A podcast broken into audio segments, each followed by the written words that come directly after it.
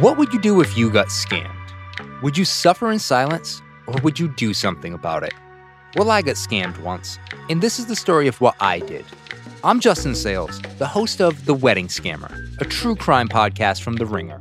We've been hunting a con man for a few weeks now, and our hunt is coming to an end. Schemes, heartbreak, how to put on a wire. We've covered all this and more, but there are still a few surprises left. Binge The Wedding Scammer wherever you get your podcasts.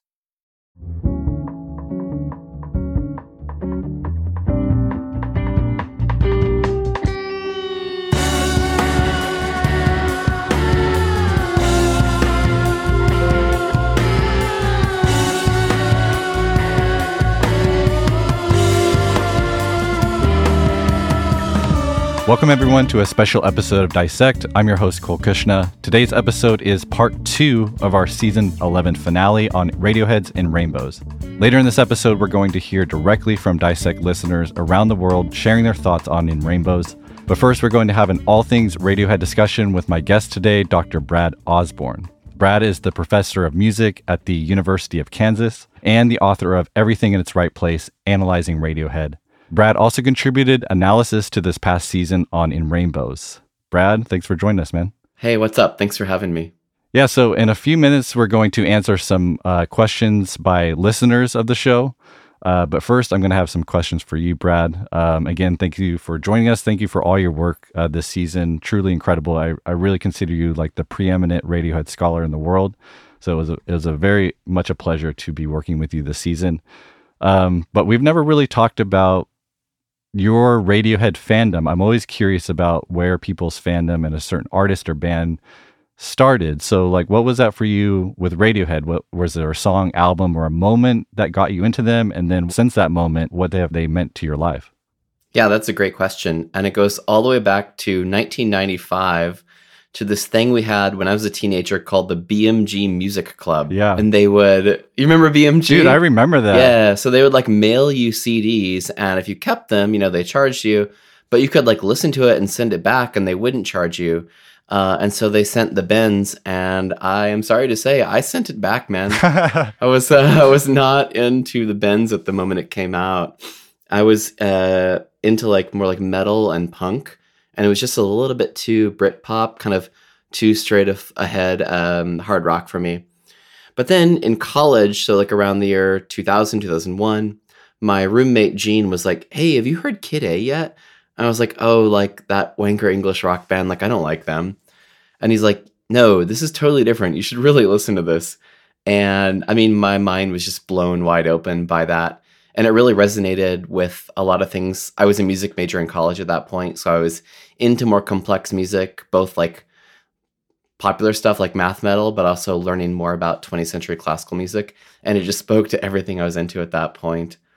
And then I think it really like I got to see them live for the first time on the Hail to the Thief tour in 2003. Okay. And that record really I think cemented my love life with Radiohead. I, it also came along at a really good technological moment because I had this car stereo and it was like a Pioneer CD player in my car. And it was really ahead of its time. It had this like eight character display. And so if you put in a CD and played a song, you know, it showed you the title of the song on the CD player. And this oh, right. is 2003, right? Yeah. And so when We Suck Young Blood came on from Hail to the Thief, it would just say Radiohead, We Suck.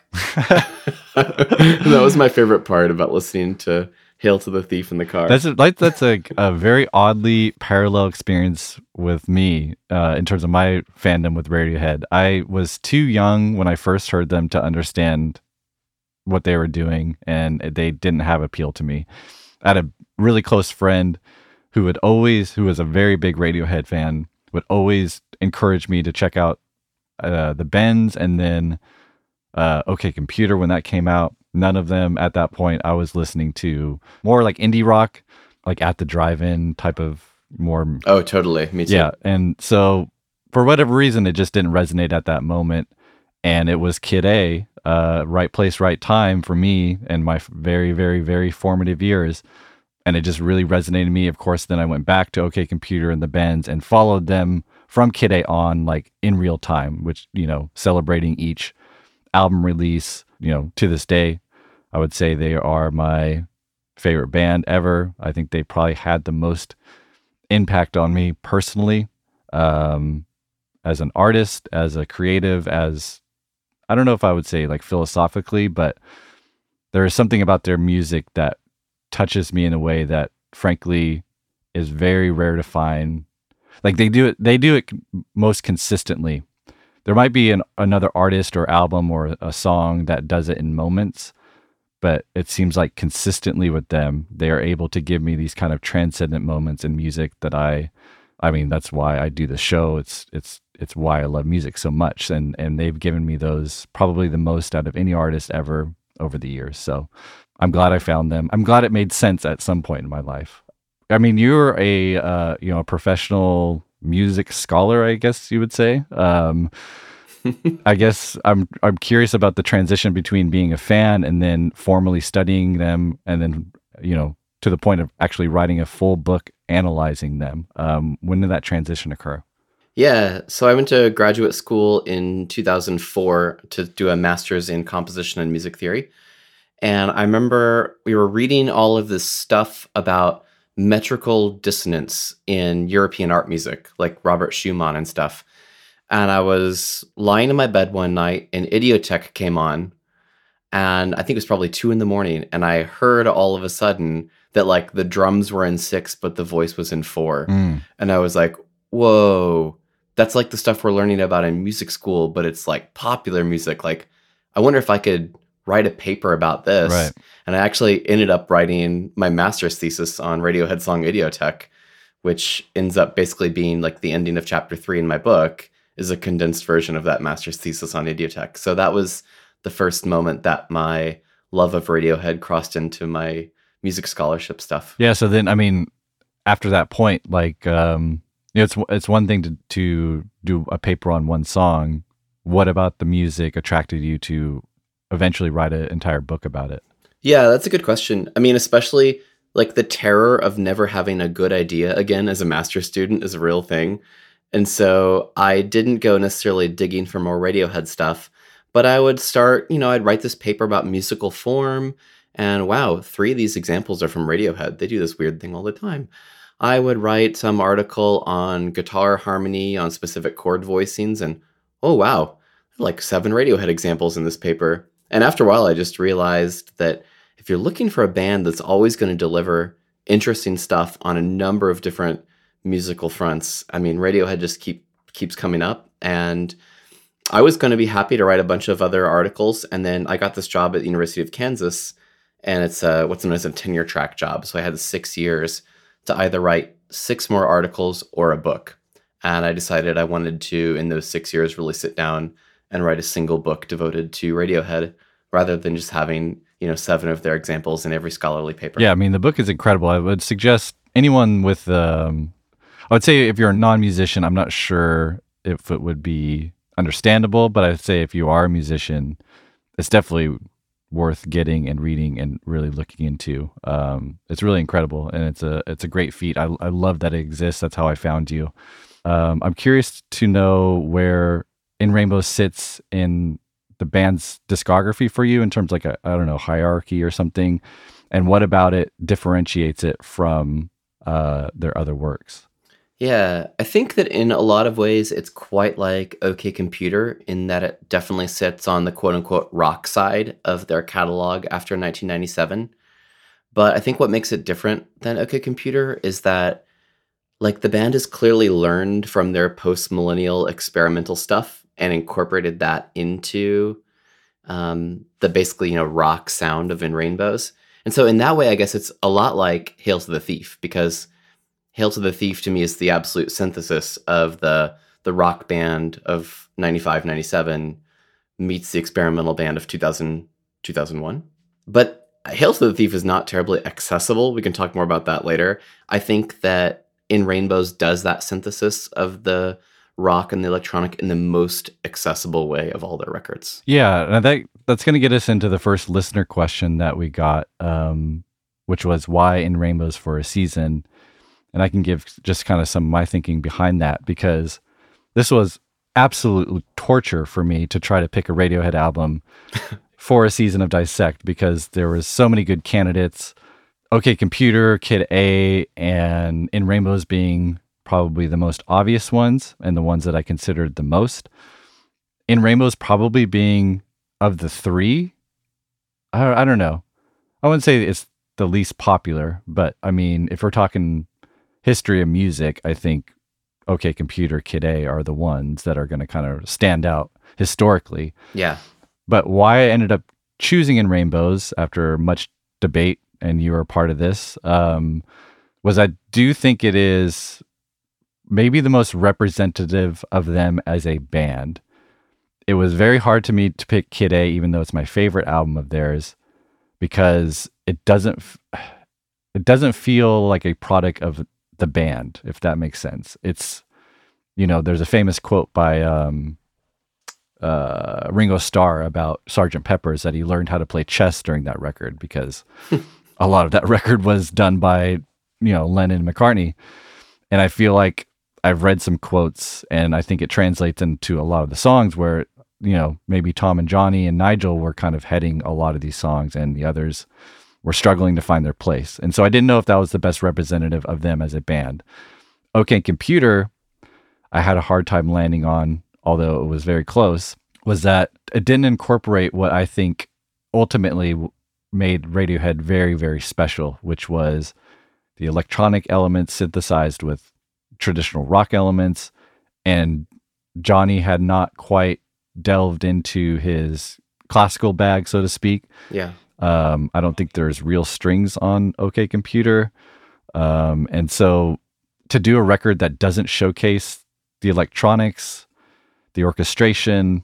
I mean, In Rainbows has all of that, and it's very concise and very complete, very clean. Um, and so ultimately, I landed on it because I do think it's the best representation, the most concise representation of all the things that make them great. I don't know. Does it?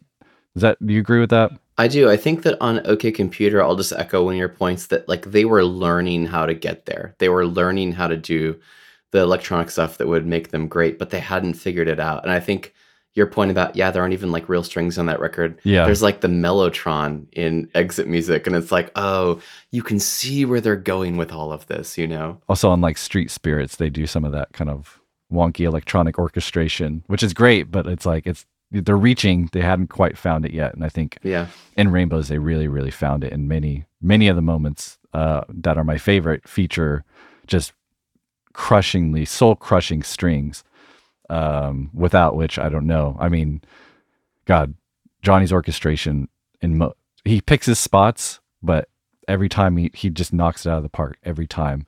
And I was worried also if we picked one of the older records that you know maybe some of the podcast listenership who is of a younger generation might kind of write it off as like dad rock, you know, like OK Computer is a very cool record, but it could be construed as dad rock in a way that maybe in Rainbows transcends. Yeah, I do think that's true. I think I do think OK Computer, although it was very innovative at the time and still I feel like feels timeless, it does still to me feel of a, a certain era or a product of a certain era, a very innovative iteration of that era. Mm-hmm. But it's there's a lot of distorted guitars, you know, there's it, it just does it does sound very much of late 90s rock. Yeah. Where in Rainbows, I think you can release that album today. You can release it 20 years ago. You can release it 50 years from now, and it's going to resonate the exact same because they're not drawing on any, they have transcended influence, it seems like, by this point, And they are just, they have created their own thing and exist in that sound. And I, it, it, it's truly, I mean, timeless gets thrown around a lot in music conversation. I do genuinely think it is their most timeless record in terms of you can't pin it to any era. Like it doesn't sound like 2007 when it came out. It doesn't it doesn't sound like anything but in rainbows to me. Yeah. And I I was more convinced of that after analyzing it than I was after even before going in. Um so how I try to choose these listeners questions. Thank you for everyone that submitted them. I typically try to choose ones that got multiple question, the same question got asked multiple times. And so uh, the next question that came up a lot was Is there a song on In Rainbows that you like more or less after having analyzed it? I'll, I'll toss that to you first. Um, is there any song on In Rainbows that I don't like being negative on the show? So any song that you liked more after analyzing it? Yeah. Let me address the negative because the short answer is no. There's no song um, in general because like I ask this question a lot, like, oh, music theory doesn't that like kill the music? There's literally no song I've analyzed where I like it less. I either like it the same because it didn't reveal any secrets to me um, that I hadn't heard before, Right. or or I like it more because I find even sort of more secrets to dive into and interpret. But the song on In Rainbows that I have appreciated more since analyzing it was All I Need. Mm, okay. And I think the reason is like, God, the bass and drums groove is so smooth. Like you would never guess that it was 10 versus 4. Like you'd never guess Yeah. that it has this metrical dissonance. And then once you hear it, like you can't unhear it. And God, it's just so smooth. Like I could listen to that groove on loop all day. And then before you know it, you're at that amazing piano chord Thom plays Yeah. and then the whole thing bursts into this like giant climax and i think one thing you've helped me understand about the whole record is the number of times that they execute such restraint for several minutes on end Yeah. to to make something really land and man the way that you explain that in all i need absolutely Yeah, that was that was a big revelation for me too. It's like I it's again, it's like I don't I don't notice these things in the detail that we do, you know, explain on the show eventually until I sit down and really analyze them. And that was one of my biggest musical takeaways was just like uh, I mean, there's a reason why it took them like two to three years to create this, and why they agonized over these same 18 songs or whatever they were, banging their heads against the wall, trying to find the perfect arrangements for these songs.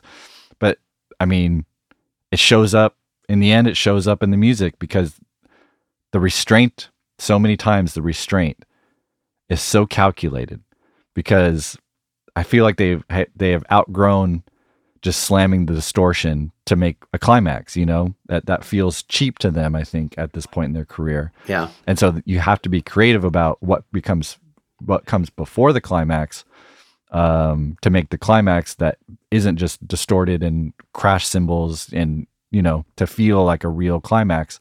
And I think that speaks to another thing I really admire about uh, Radiohead, which is the egolessness of the band members. You know, you know Thom Yorke and Jonny Greenwood, I think get most of the respect, and maybe that's well deserved. But Ed, Phil, Colin, they pick their spots, and they're so brilliant in terms of not only the parts that they write, but where they choose to come in and their their ability to kind of see the bigger picture, and again have that egolessness to not feel the need to play every second of every song. So, but anyways, back to you to your point about all I need. That's that's a great revelation. I would say for me, it had to it has to be Reckoner. Mm. I like that song going in. Nude, I would say, I it has always been an all time song for me across all genres, all artists. Uh, I've, I've connected that song so much in my life, um, and Reckoner not so much in that same way. And now Reckoner is at the level of a nude to me, um, sp- specifically that bridge. Uh, everything that comes before it, of course, makes that bridge, but yeah that bridge specifically, like, man, that is some of the best music I've ever heard. And it brings out emotions in me. It's one of those transcendent moments, you know. Um, Yeah, and that specifically that bridge, your analysis, your take on that bridge is the moment of the whole season in which your feelings about a particular moment made me like it even more. I think your analysis of the bridge of Reckoner was amazing. well, thank you. Yeah, I'm glad. I'm glad I was able to land. I think I landed the plane there because those are the moments that make the show to me, and I always want to do those moments justice. Uh, and I spent a long, long time on on that sp- that section specifically. So I'm glad that it it resonated there. Um, okay, we got to address this. Came out probably the most popular question, the binary theory. okay, let me prepare. I, I wrote down some cliff notes of the binary theory for those that uh, do not know what this is. Okay, Brad, let me know if I, I miss anything here. But I'm gonna I'm gonna I'm gonna outline the binary theory for those that don't know what it is, and then we can talk about it. In Rainbows was released 10 years after OK Computer. OK Computer's working title was Zeros and Ones. Both In Rainbows and OK Computer have 10 letters, two letter words followed by an eight letter word. In Rainbows was released on 1010, October 10th. So there's all this stuff about ones and zeros and tens in relation to In Rainbows and OK Computer. They posted 10 cryptic messages on their website ahead of In Rainbow's release. The final, the 10th post was the announcement that the album was coming in 10 days. So the basic premise of this tenspiracy or the binary theory is that Radiohead was kind of typing a code to us, its fans, this binary code of ones and zeros, pointing to this connection that in Rainbows and OK Computer, which in Rainbows being one zero and OK Computer, computer being zero one, as the original album title was, are companion albums meant to complement each other and maybe even heard in sequential order, alternating sequential order. So, what I mean by that is that the output of this code, this binary code, is a, a playlist or a joint album, I guess, a mega album or something, in which uh, you alternate songs from OK Computer and in rainbows. So you would start with Airbag, the first uh, track on OK Computer, followed by the first track on In Rainbows 15 Step, and you would go in this alternating order between the two albums to to make this mega album. Um, and this the underlying belief here is that Radiohead did this on purpose that they you know consciously made in rainbows as a companion to or a supplement or whatever with OK Computer. Hopefully, I don't know. Does that make sense? It does. There's this one thing you have to do with the track listing though, because right bef- because OK Computer has what twelve tracks, right? Twelve, yeah. 12. Uh, so you have to like slam in two of them in a row. I think right before Faust Arp. I think is how that goes, something like that. Uh, I'll link the playlist of the of this version of the two albums in the episode description if anyone wants to listen to it. Do you buy the theory? So I mean, look, like I should be the last person to tell you that like thinking really hard about something and like finding hidden patterns Right. is not a good thing to do with your life. Like, Yeah. trust me, I'm all about that. But to be totally honest with you, there are enough mysteries to be unlocked, for me at least, within like Radiohead's actual music and the musical structure of their output um, that I've been totally satisfied going down those kinds of rabbit holes and, and never find myself really that into the whole uh, binary code thing. I will say that uh, Kid A Mnesia to me makes a better argument for if you're going to combine two albums in a cool and creative way. I get I get more into that than the whole okay computer and rainbows thing. Yeah, because you know Kid A and Amnesiac was written at the same time, so Exactly. it makes more sense. Um, I think I, I'm right in line with you. I don't necessarily buy it. I don't. I don't want to discourage anyone that finds value in listening into that way. Exactly. Supposedly, there's connections between the songs. Like I was listening to parts of it today. Um, you know, like Body Snatchers and uh, what's the alien song on OK Computer called? Subterranean homesick alien. Yeah. Okay. Those are back to back. So it's like there's a, you know, out of body kind of possessed quality there, I guess, that you could maybe find some connection in. But it does, just to be frank, it doesn't do really anything for me. I don't find it complimentary. Isn't isn't it just like the classic uh, Dark Side of the Moon Wizard of Oz thing for the 21st century? I think, yeah, I think it's something along those lines. Um, again, Yeah. if you find value in it and you, the experience is, is a rewarding one for you, like great, that's that's awesome. Um, but yeah, I'm I'm with you in that there's enough in the actual music to dive into than kind of these more conspiracy theory type things.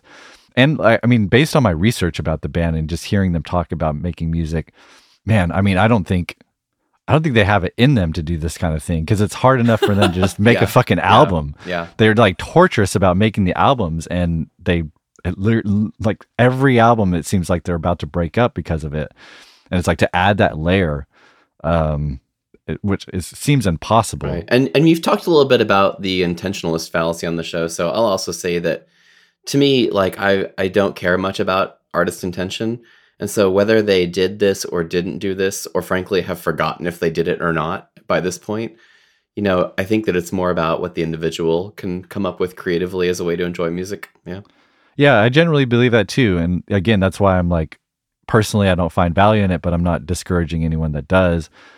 In the same way that I personally find value in Reckoner's bridge being the golden section of in Rainbows and the song itself, I find value in, in that knowledge. And they definitely didn't do that on purpose.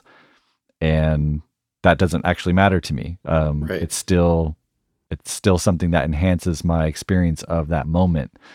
And so, you know, the, it just so happens that the binary theory doesn't for me personally. But yeah, again, if it does for you, great. Okay, we got a ton of questions about In Rainbow's Disc 2. I think they just want general thoughts on it.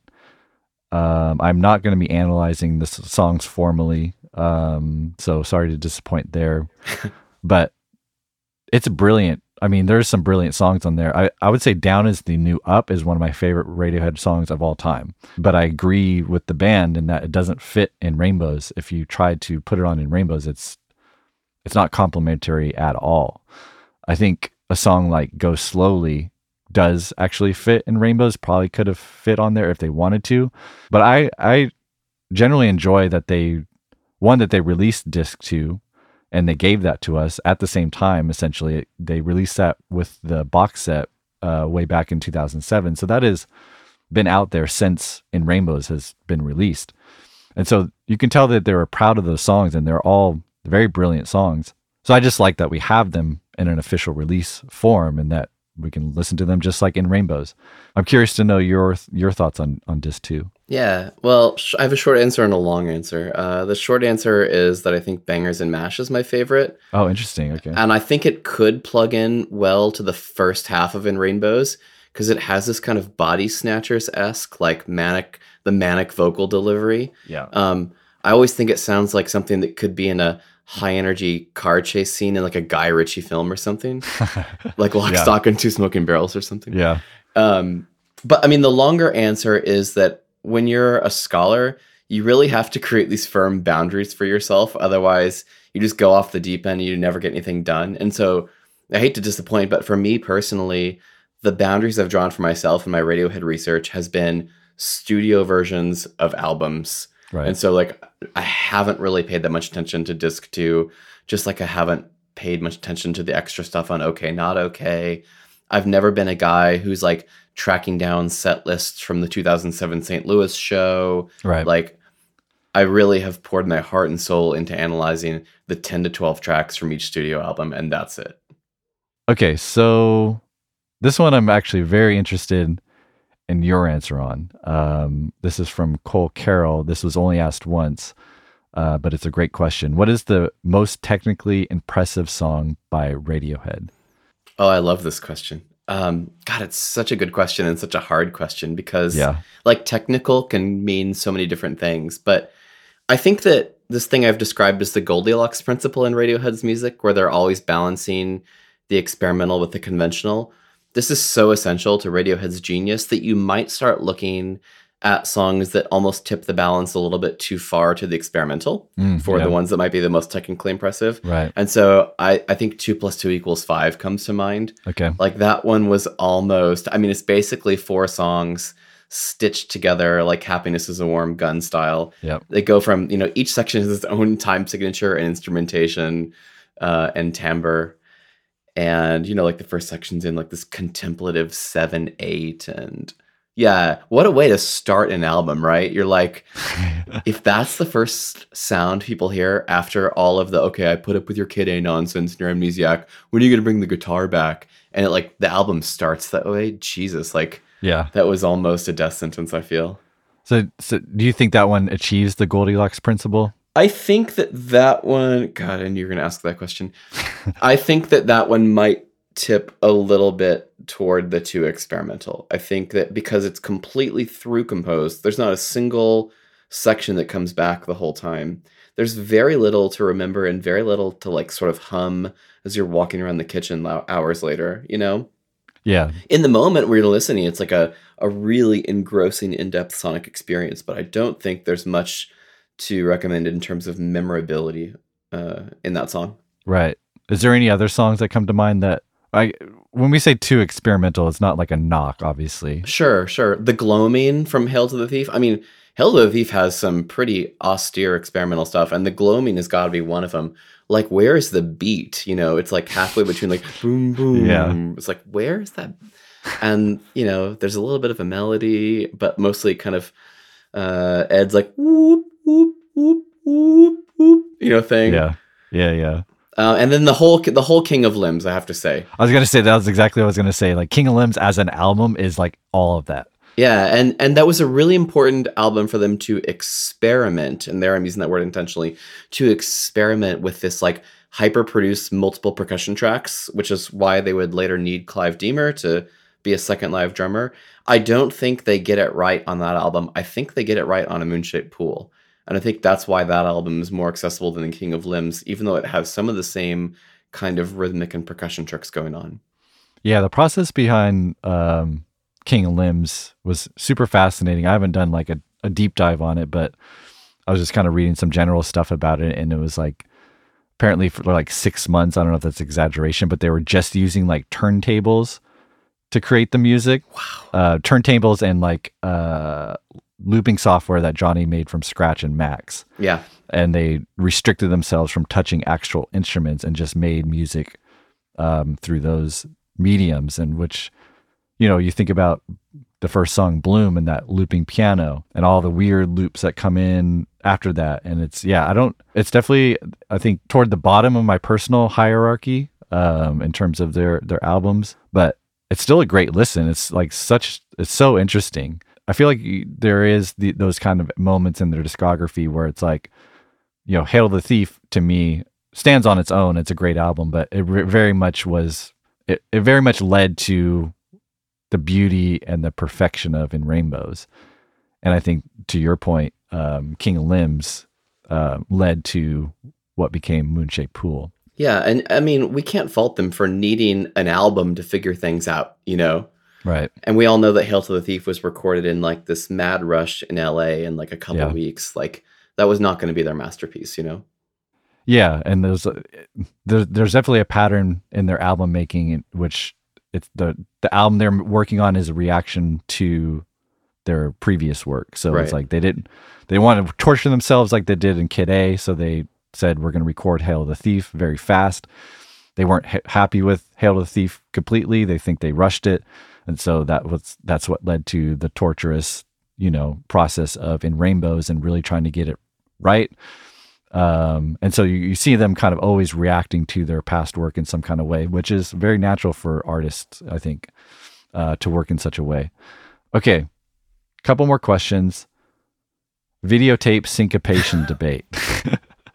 I spent a I spent a lot of time on it, you know, this last past episode. So maybe we can make this one quick. But I know Yeah. you are very much on one end of the spectrum in terms of your opinion on it. So I'm I'm I'm curious, or I, I just want you to kind of share your opinion with the audience about is the piano in the recorded version, album version of videotape syncopated or not? Well, I love that I've been a Radiohead scholar for long enough and I do a lot of these interviews, and this is definitely in the top five questions I get asked all the time. Right. If you're, cu- if you're curious what the number one is, it's what's up with the rhythm in Pyramid Song? That's the Mm. number one question I get, which I'm Yeah. always happy about because I'm like, wow, what a music theoretical question. Right. Um, but no, I'm very firmly there uh, that I do not hear the piano in the recorded version of videotape as syncopated. But I think, you know, you've talked a lot about music psychology in the show. And so a lot of that can be explained by what people call the mere exposure effect. So, like I said, I, I don't listen to a lot of like live versions or bootlegs. So, in fact, the first time I heard videotape was on the record yeah. and I probably heard it for hundreds of times uh, before I heard like on YouTube or something, some YouTube video, probably something Warren Lane put up there about the about the syncopation in it. And now, I mean, it just sounds wrong. And that said, your beautiful like recomposition of the TR nine hundred nine beat for the for the uh, uh, episode eleven. Uh, when you added the extra stuff, so it actually sounds like right in four four. Oh man, I was out on a run when that came on and I just about tripped and fell on my face because it was just so well backwards feeling for lack of a better term. Okay, so that's interesting. Well, shout out to Andrew Atwood, who is the one that created that beat for us. Um, I loved it. I was like, I was so I started it because I was like you. I don't hear it syncopated. I still don't hear it syncopated, even though I know it could be there, the album version that is. and so I was I was very much on that side of it. And then, but the more I like researched it and heard the other side of it, I was like, man, that there it is very compelling, and there's evidence that it was. Rec- it seems very clearly that it was recorded as syncopated. No, I believe that. And in fact, Yeah. you know, uh, in your show, when you talk about when you isolate the very ending and you can hear the metronome bleed Right. through Thom's headphones, like you made a really big deal that the metronome's clearly in double time. Yeah. But I don't think he pointed out that if you really are listening hard, it is also exactly opposite the piano chords. So it's not only in double time, but you can hear it's on the offbeats. So he, he is for sure playing the piano syncopated in the recording. okay. Yeah. So interesting. I mean, like I said in the show, I think the debate is way more interesting than trying to like figure out what's right and wrong. Well, and I think I they're love- both right. I mean, like exactly. Yeah. Yeah. It, it definitely used to be a song in which the piano was syncopated. The question is like, you know, this is a famous uh, discussion from philosophy, but if you remove every board of a ship and then rebuild it, is it the same ship still, right? So right. if you strip away all those live layers and then re-record it as a well, not re-record it, uh, but kick Thom Yeah, out of yeah, the yeah. studio and take out the stuff he loved. Yeah. Yeah. Anyway, Okay, this was an interesting question. I, I forgot to write the guy's name down that, that submitted. I'm sorry, but um, he was interested in what Radiohead album he should check out after finishing the season, and it's interesting to me because I assume obviously there's going to be Radiohead diehards that are listening to this, but there were definitely people that have been listening to sh- to dissect for a while that were not exposed to Radiohead and that this was really their first introduction to them. And shout out to you guys because I that is beautiful. It's the reason I make the show. I love that I can expose new people to these great artists and that you guys are willing and open to like take take that on and not just like tune out because you don't know who this band is or not uh, experience them. So I don't know. Do you have a do you have a, a kind of a second album that you would? Because I do think In Rainbows is a great entry point yeah. for for all the reasons that we've talked about before. Um, where would you point people to next? So I love the idea that somebody listens to your show and picks up in rainbows as like their Radiohead starter kit. Right. And I think that you go one of two places next, and preferably both. You go to OK Computer and you go to Kid A. Yeah. And you go to OK Computer because then you're going to get this kind of like rock and roll background, but a more evolved form of it, I think, than the Bends. And you go to Kid A so you can see where those experiments really came in that influence um, in Rainbows. I think the last place you go is probably Hail to the Thief or The King of Limbs. I think that those are for refined Radiohead palettes only. and I, I just worry that if I send you to Amnesiac, uh, uh, I mean, I love Amnesiac, but I, I just worry if I send you to Amnesiac next that you might just be bored. Yeah. Yeah. Yeah. Yeah.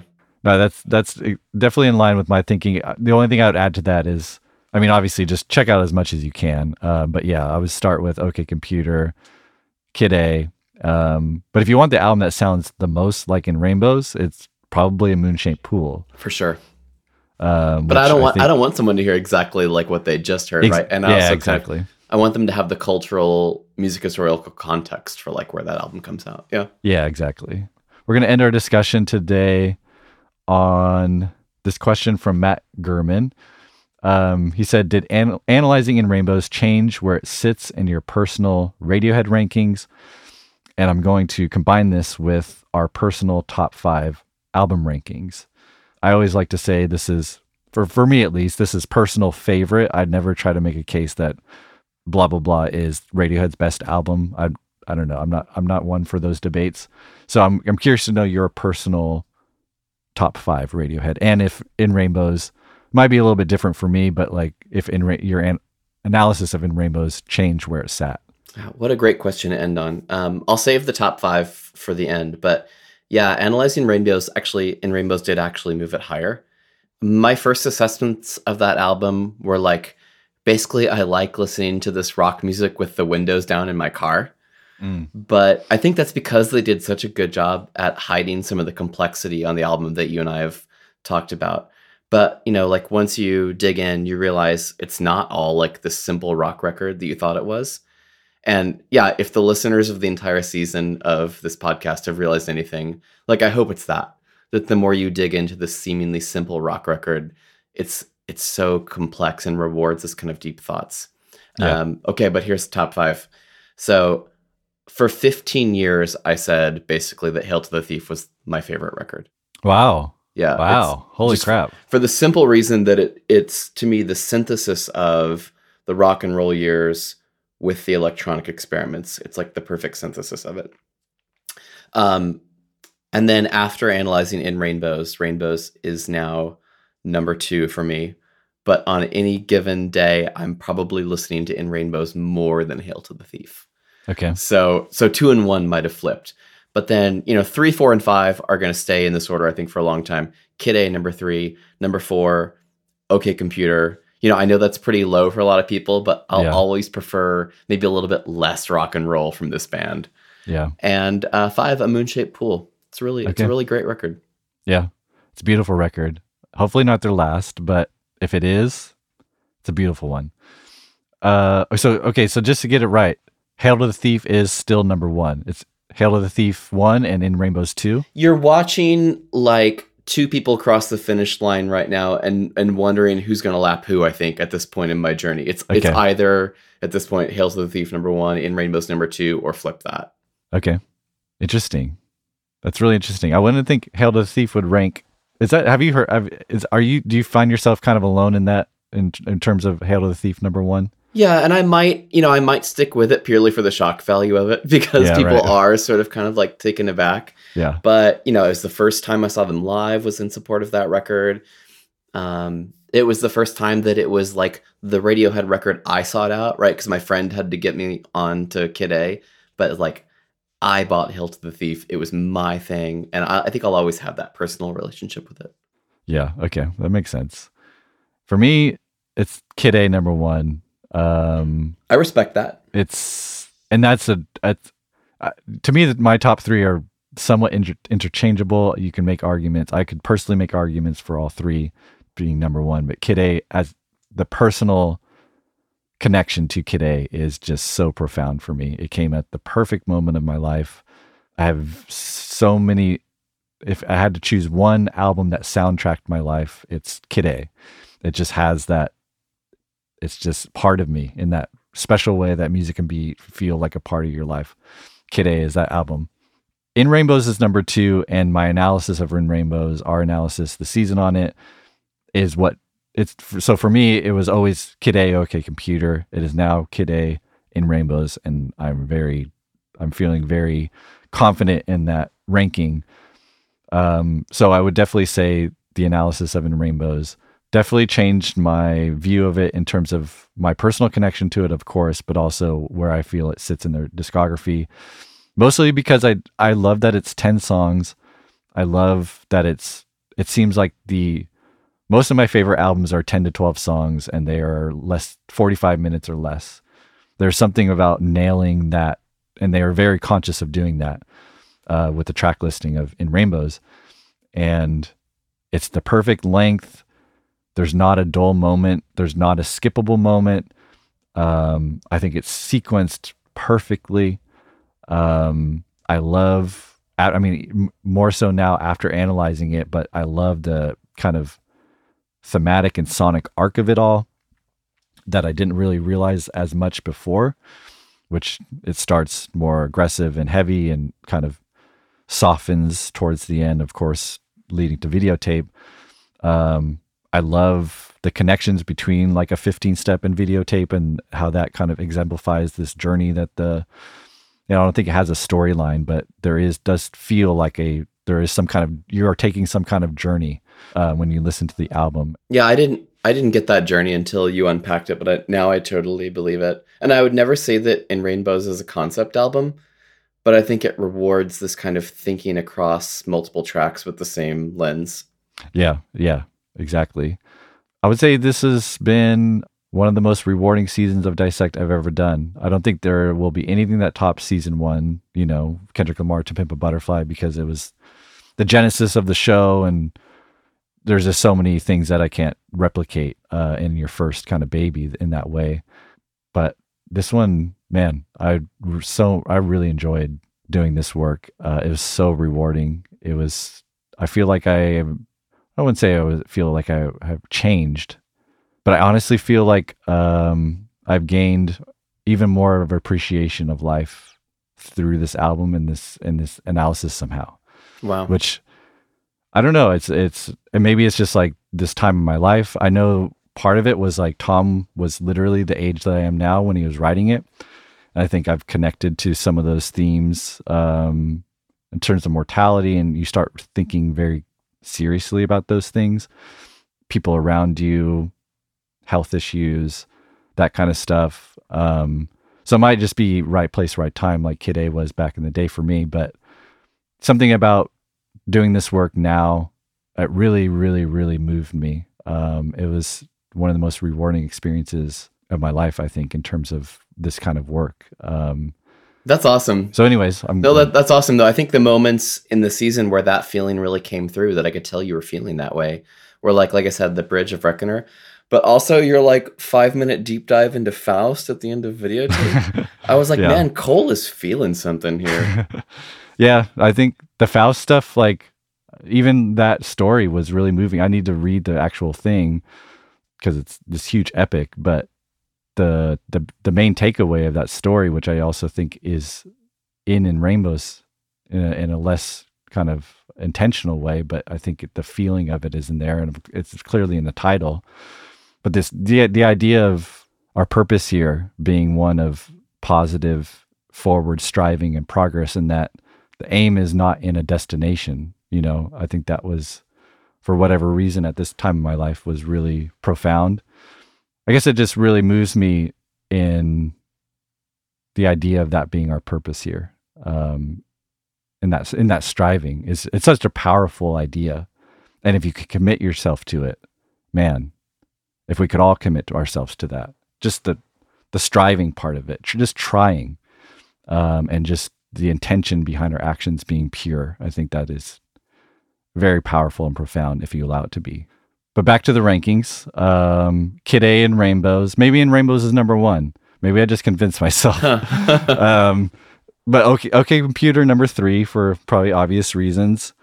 I have the Bends at number four. Ooh, It's definitely not a perfect album, but the moments there are some very high moments. Street Spirit, um, Fake Plastic Trees, Planet Telex. uh, yeah, I mean, there's just some really, really, really, really good moments. So I have that number four, although probably can be convinced that it could go five.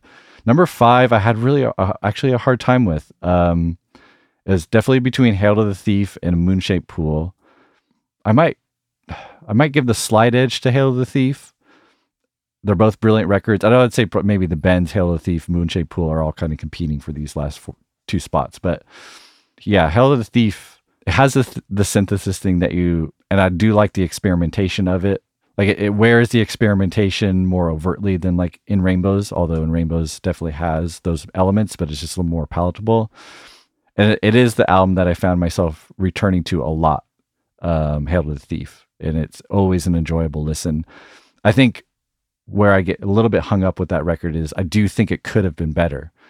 Like the songs, I don't know if they found as they did on in Rainbows the perfect articulation or recording of them. You know, and that's for obvious reasons. They recorded in like two weeks, and they they themselves feel that way about that album. And I think it's a little too long. Um, yeah, it's 14 songs, right? it's 14 songs, but it's there. There's a lot of long songs on it. I believe it is their their longest album in the discography. And so I don't. What I'm personally looking for in music uh, about albums, I I like concise albums. I like just getting the best of the best. Um, and I think there's a little bit too much extra, I guess I would say, on the album. Um, It'd be interesting to get Cole Cuchna's 10 song director's cut of Hail to the Thief. Oh yeah, right. I th- didn't. I think Thom or someone from the band actually put out uh, a different track. Yeah, Thom did. He put out a different track listing of "Hail to the Thief," and I think he cut a couple songs, Huh. Like saying like this is how I do it now. And "There There," I remember "There There" was first in Thom's arrangement. Are you aware of this at all? No, I've never heard of this, um, but I like that as the album opener. Actually, better than two plus two equals five. It makes less of an artistic statement. I mean, there, there is definitely my favorite track on that record. Yeah, me too. That's a brilliant song. That's such a good song. Live too, with when they're all playing the drums, like Yeah, It's really good. Okay, I think that's that's everything we had today. Thank you, Brad. I, I really appreciate your work, uh, not only on the season but just in general. Again, anyone, or I guess where where would be uh, a good place for you people to follow you and your work? I'm on the platform formerly known as Twitter as at Radiohead Book, so pretty easy to remember at Radiohead Book. You can also find me on Instagram at Bradiohead. Ah, yeah. But aside from the analyzing Radiohead book, is there any other places that you would direct them to to find more of your writing about Radiohead? Yeah, I mean, I'm actually quite easy to find on the web. I'm a public intellectual of sorts. I teach at the University of Kansas, so all of my work you can find uh, linked to what I've done there. I've done a lot of stuff with music videos, um, especially some stuff with hip hop music videos that maybe longtime listeners of your show might be interested in. And I'm actually currently writing an undergraduate music theory textbook that attempts to teach freshman and sophomore music theory uh, with what I call more Beyonce, less Beethoven. Ah, beautiful. That's right up my alley. Um, yeah, that's perfect. Yeah, you gotta have. To, I'm gonna have to to check that out when you're done with it.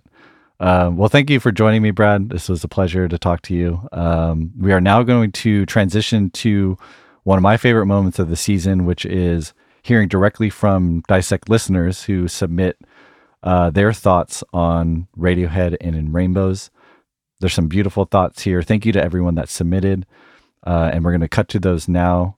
And thank you, everyone that has listened to season 11 and supported the show. Very much appreciate it. I'll talk to you guys soon. Goodbye. Allison Baker, Connecticut, once this album has made its impact on you, you'll keep coming back to it for years to come. You'll find that every time you listen to it as you grow, age, have new experiences, you'll find something more to it that you didn't hear before. Its lyrics offer wisdom and insight, and the sound, something profoundly beautiful. It's arguably one of the most cohesive and well thought out albums of its time. I'm Abhishek Paul from Mumbai, India in rainbows for me it's almost like home base. Uh, when i venture out into all these other genres and artists and feel these myriad of emotions i always come back to in rainbows to feel settled. Just like a rainbow for me the album is a lot of converging and conflicting emotions but it's all part of the same source. And so this album makes me feel safe in the face of all these emotional colors.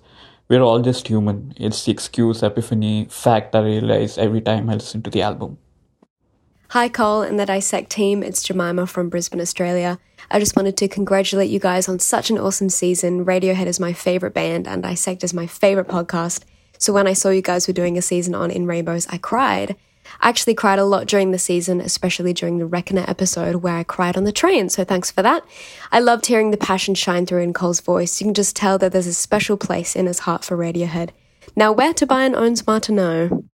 My name is Juan from Queensland, Australia, and my biggest takeaway from season 11 was how beautifully Radiohead portrayed the idea of reaching out and striving for the unobtainable, aka the rainbow, like Faust did in his quest to bring utopia to his land, is the true pinnacle of life. His life ended in glory when he made it about paving the way for the generations that will follow his. Rainbows, by their nature, will always be elusive, yet they will always be worth reaching out for.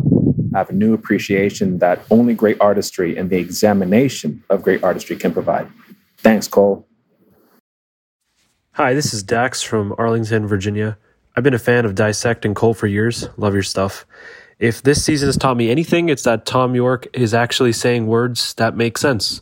This has been in my top three all time favorite albums for years now, and only this season, after Cole has gone through every single line uh, of this album, have I started to understand what most of the tracks even mean.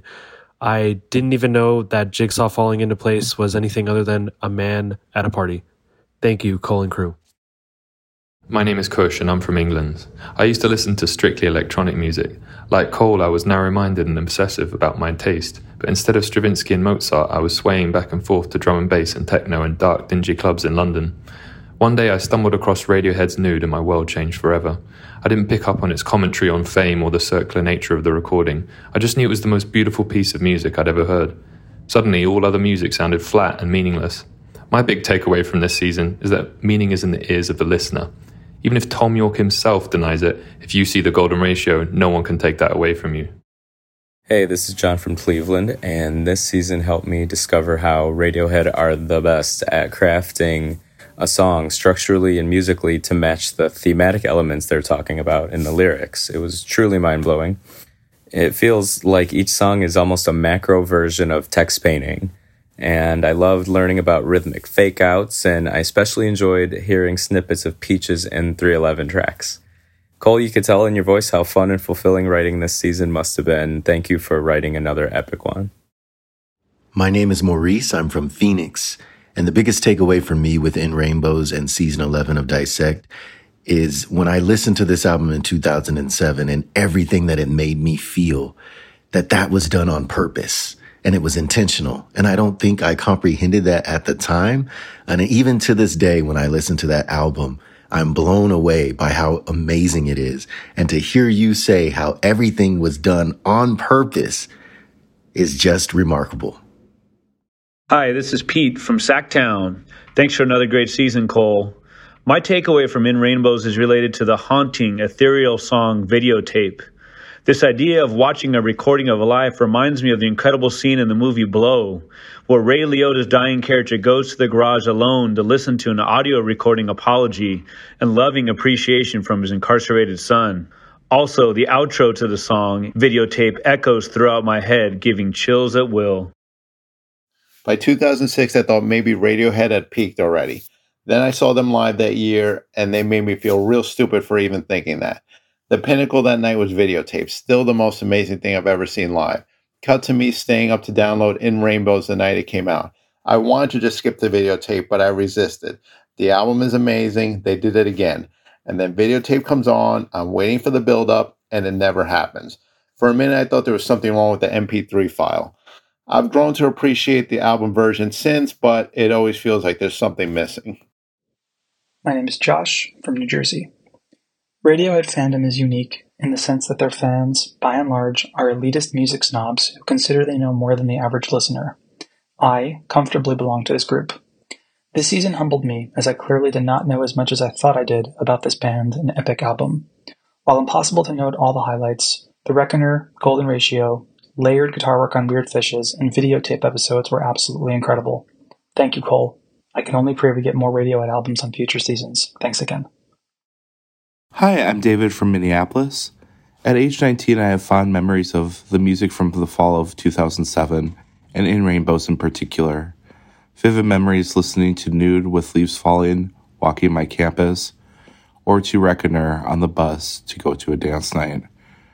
I think of the album as textures and less as songs, and the podcast did a great job dissecting all those beautiful textures. Thank you, Cole.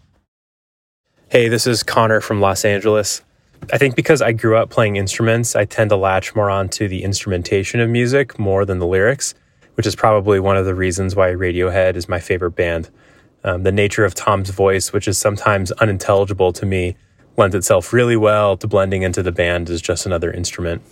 This season of Dissect, though, has given me a much greater appreciation of the lyrical themes that Thom weaves throughout the album, and that's just going to deepen my listening experience of In Rainbows the rest of my life. Thanks.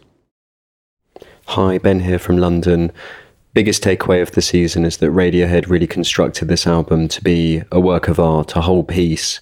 Whilst at first listen, the songs don't necessarily seem to be thematically connected, the more you examine them, the more you can see a, a web of connections become apparent. It's actually a really sexy album. There's a lot of sex in it, whether that's imagined sex, frustrated sex, lack of sex through the dissect episodes, I've realised that it's a lot like Bob Dylan's Blood on the Tracks in the sense that it's like a non linear story being told from the perspectives of lots of different selves, very modernist. Hey Cole, this is Nate from Boston. I have to say, my favorite episode of this season has been the one on Reckoner. I loved your analysis of how the golden ratio appears within Reckoner's bridge, and how Thom said that its inclusion was completely unintended. I think it's such an interesting case study in artist intention versus audience interpretation.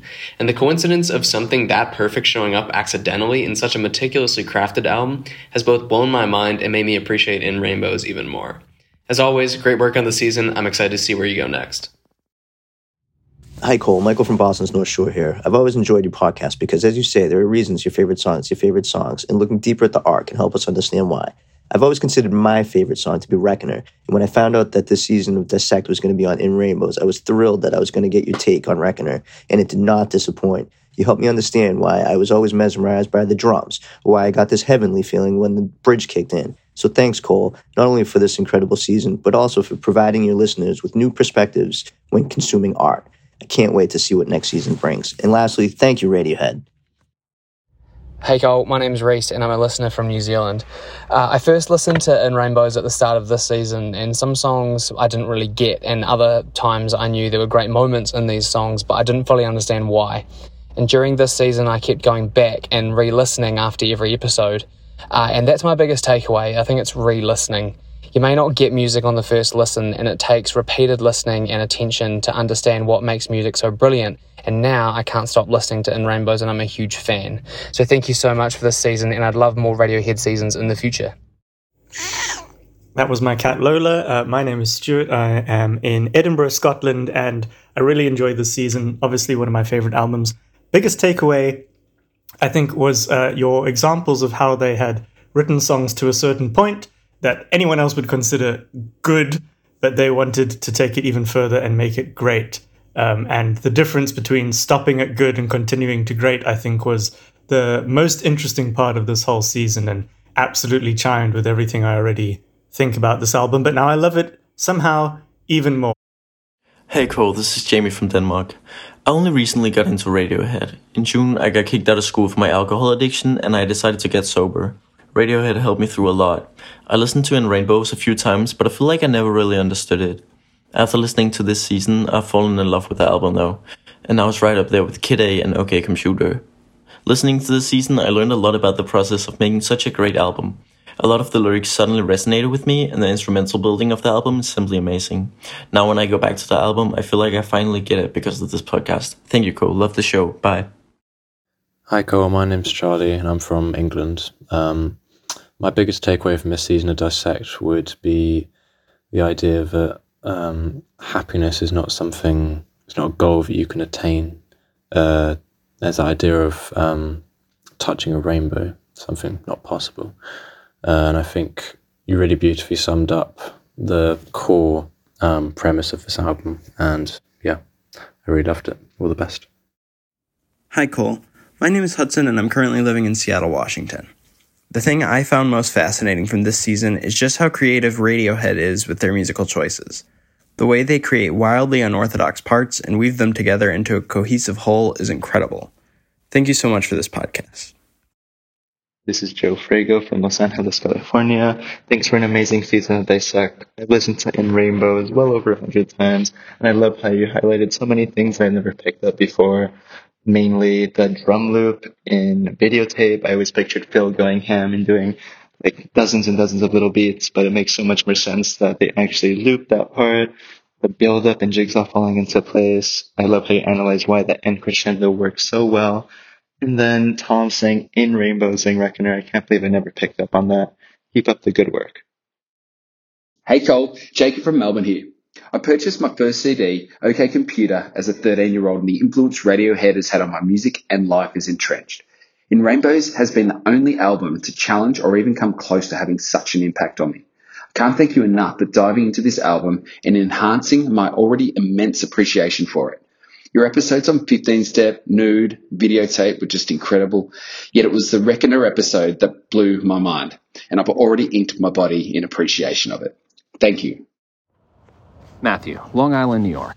In Rainbows was my introduction to Radiohead. Of course, I knew of them, but never took the time they deserved. I guess you can say I was more of a hip hop guy in my teens. And coincidentally, this was my introduction to Dissect, thanks to my brother John. In Rainbows was the soundtrack to my life for quite a while. One of the many reasons is the song Reckoner. This helped me mourn the loss of my grandmother, along with being an inspiration for me as I navigated through my young 20s. And now, after hearing Cole break down the song Reckoner, it is even more meaningful to me now. I mean, the song is so good, Cole even told us to stop what we were doing, sit back, enjoy the very moment when the album In Rainbows all comes together. Pure beauty. Hi, my name is João Bastos, and I am from Portugal. My biggest takeaway is that what can seem to us as moments of greater staleness and melancholy are actually full of rhythm and full of life themselves. I think that the way that Radiohead uses rhythm to convey those feelings on In Rainbows is the perfect demonstration of how they are a valuable part of the rhythmic process that is life itself. Hey all, my name is Dylan from Rapid City, South Dakota. As someone currently progressing through Radiohead's discography one by one, I knew that this album had a large amount of conversation around it regarding it being one of the best Radiohead albums, if not one of the best albums ever. Upon first listen, I wasn't sure if I fully grasped that notoriety, as I immediately started comparisons with two of my own favorites, with OK Computer and Kid A. However, with multiple listens and the whole Dissect season now behind us, I can confidently say I understand the hype now. I have seen the other side of the rainbow. My biggest takeaway from season 11 of Dissect is that I always knew Radiohead had a distinct sound, but never actually knew why. As a drummer, I love how often Radiohead will work in odd time signatures and create unique rhythms, but wouldn't have recognized the Ondes Martenot or thought about the music theory interplay between Thom singing and what the rest of the gang play. The band has always had such a unique and singular quality to them despite their genre experimentation, so bringing some method to the madness has been very insightful this season. Lastly, In Rainbows is the top two album from my favorite band. It's just so much fun to hear someone geek out over the exact same music you've listened to countless times. Hi, my name is Alice, and I'm here in Nashville, Tennessee. Dissect and In Rainbows have been a truly transformative journey for me, and what really stood out to me about the whole album and everything was just this idea that Reckoner serves as a culmination of the album's essence this I think uh, echoes the underlying interconnectedness that we see in rainbows, much like ripples in water and colors in a rainbow, seemingly separated yet fundamentally linked. Um, this is more than just music to me; it's a transcendent experience. Genuinely changed my life. Hi, Cole. My name is Alberto, and I'm from Montreal, Canada. Listening to this season covering in rainbows was a truly special experience. Radiohead had always been a musical blind spot for me, despite being aware of all the praise and acclaim over the years across their many albums. Learning about the intention and meticulous craft they put into their art has been inspiring and opened my ears to their other work. Your writing and analysis this season is some of your best work to date and was a true joy to listen. Thank you and all the best to you and the entire Dissect team. This is Ruben from Alberta, Canada. Uh, this season has really shown me how this transcendent piece of work has even more layers when you see the meaning derived from the tonal themes, portrayed characters, and defiance of modern song structures. I am now able to see music differently, understanding the depth in songs that are dissected differently compared to rap songs. I'm Akil, and I'm from the UK. I think one of the most special things about In Rainbows to me is that if you consider Radiohead's entire catalogue, it it really does stick out um, as an outlier because if you look at all their other albums, they always seem to embody one specific strong emotion. OK Computer for me is a very anxiety-ridden album. Kid A is very desolate and very isolating, but in Rainbows doesn't have that sort of feeling. There's so much variation among all of the tracks, and to me, I think that makes it their most special and varied project. Hi, I'm Diego from Guadalajara, Mexico. In Rainbows has been my favorite album for the longest time. I even remember listening to it in my childhood thanks to my dad. Throughout the whole season, I've come to understand the themes of humanity, coming to terms with death, and reaching for a better place on a deeper level. I've also come to appreciate Thom Yorke's lyrics even more for their special way of expressing such specific ideas and themes. It made me have an even more personal experience and fall in love with my favorite album all over again. Thank you, Radiohead, for creating this masterpiece, and thank you, Dissect. Hi, this is Howard calling in from San Diego. Recently, I've stared down the face of the existential dread that Radiohead confronts head on in In Rainbows. What's the meaning of life if it is definitionally finite? If it could all fade to black at any moment? What's remarkable to me is that Radiohead achieves in the span of three songs what it took me months of therapy to arrive at. The precarious beauty of life is a call to action, to step into those moments of transcendence and to live in rainbows. That is the best that we can do. That is all we can do. Michael, this is Amrit from Vancouver. I've enjoyed season 11 of Dissect, and because of it, I now have a greater appreciation for music. In Rainbows was a rough first listen, but it and Radiohead have both grown on me quickly in the past six months. I've always been someone who has placed just as much importance on the music within a song as the lyrics, if not more. Thanks to your dissection of all the intricate musical stuff going on within In Rainbows, it has truly helped me gain a greater understanding as to why I love music as much as I do. Music really does go beyond words.